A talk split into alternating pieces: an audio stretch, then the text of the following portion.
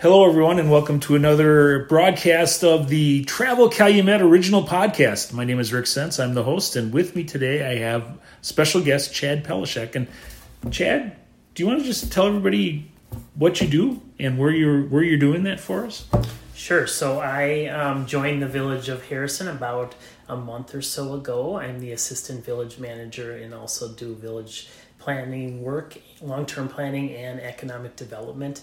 Um, my past life has been in uh, 16 years in a mid sized community where I oversaw the economic development and planning and development division as well as tourism. So I'm really lined up and, and understanding that tourism and economic development kind of run hand in hand. And I was the opportunity presented itself to join the village of Harrison and advance their um, goals with tourism and economic development. So that's why I'm here.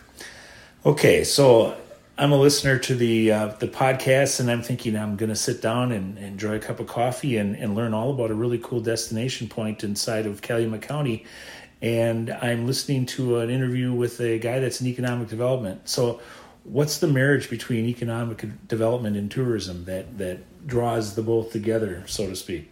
Well, you know, we're all like, and we all like to go to, we like to travel to a place and see it, and if we really like it um, you know, we would consider maybe moving there or investing in a business there. But um, it all starts with travel and tourism and kind of going and seeing the place that's got really cool um, opportunities and different experiences. And then if you like it, you may consider um, moving there or investing in some kind of real estate there. So um, if you can recruit people into a specific area through uh, tourism, you know maybe there's some opportunity for some future economic growth for the area as well. Okay, and, and in your role, what things are you going to use to recruit people or to get people to come and visit Harrison in, in Calumet County?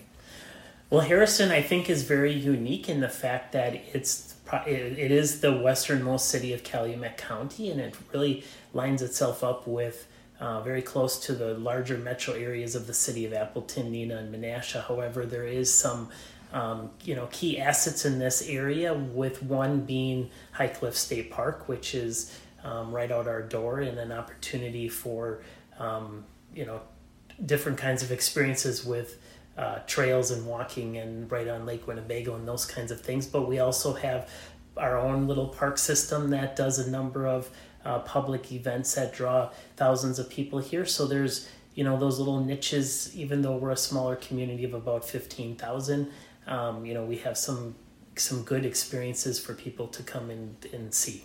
So, High Cliff is a state park. It's one I, I would argue that it's Wisconsin's most beautiful state park, but I'm sure people from other parts of the state might disagree with me, right? Um, but it is such a beautiful park, and it's got such a wonderful view of Lake Winnebago. And so, how how would you will you and Harrison leverage that? I mean, there's there's when you when you look at economic development, you think, well, becoming bigger and growing economically, and then you kind of juxtapose that with the beautiful quiet and stillness of of, of a state park like High Cliff. How, how do you how do you bring that together? I think you bring that together by the the fact that you have to drive or, or, or you know pedal a bike or something to get there. So you're you're going through in our case the village to get there. So there's that that piece of it, the traffic going into um, you know the park, and then it's really just the you know people the, the the fact that it is a state park and it's recognized statewide and that there's a lot of people that go to travel to different parks to see different things. And um, you obviously have to commute through specific areas to get there. And you know you're you're commuting through if you're coming from the west you're probably driving through the village of harrison to get to the park. So there's some opportunity for leveraging um, you know the traffic that's coming into and the attendees that are coming into the park and use that to the advantage to recruit businesses that and other types of development that would benefit from those kinds of guests um, in their establishments. Being new to the role, then you, you probably bring a different perspective uh, to the process than somebody that might have been, be living here for 20, 30 years. From that perspective, what what do you think will drive people to want to actually besides the state park obviously to come and visit harrison? What kind of things opportunities await for them? There's an event which is halloween in the park. There's another event that starts right after uh, thanksgiving in darboy park which is the fox cities festival lights which has started out as a small um, kind of light up custom made displays for uh, families and people to walk through wooded paths in the park to see it and it's exploded into um, you know a, a, very good event and a lot of people traveling to see it. And you know that runs for the whole month of december and santa claus is there uh, night uh, daily with that. And there's hot chocolate and there's opportunities to kind of engage in the christmas season. So it's really about trying to energize these kinds of um, events that draw people here and that are unique to this area. What other attractions, what other events are happening here in Harrison? Well, during the summer, there's a number of events. With um, there's uh, an event that happens is a flight fest. So there's hot air balloons and fireworks and a number of different things that happen throughout the year. And you know, I think Harrison has you know historically um, really is is a new community from that standpoint, and and and was incorporated in 2013, and just get, just had their uh, 10th anniversary this past year. So. Um, you know, there's they're still growing and still learning kind of the ropes of where to go and, and what kinds of events and different kinds of things to recruit here. But I think um, you know, there's a number of developments that have happened that are single family subdivisions with more people living here, and they have seen a pretty rapid expansion of their population. And there's new parks being built and um, opportunities kind of expanding the trail system and giving people more of that semi urban, rural kind of feel when it comes to you know using parks versus going to an urban park in a larger metro area. Mm-hmm.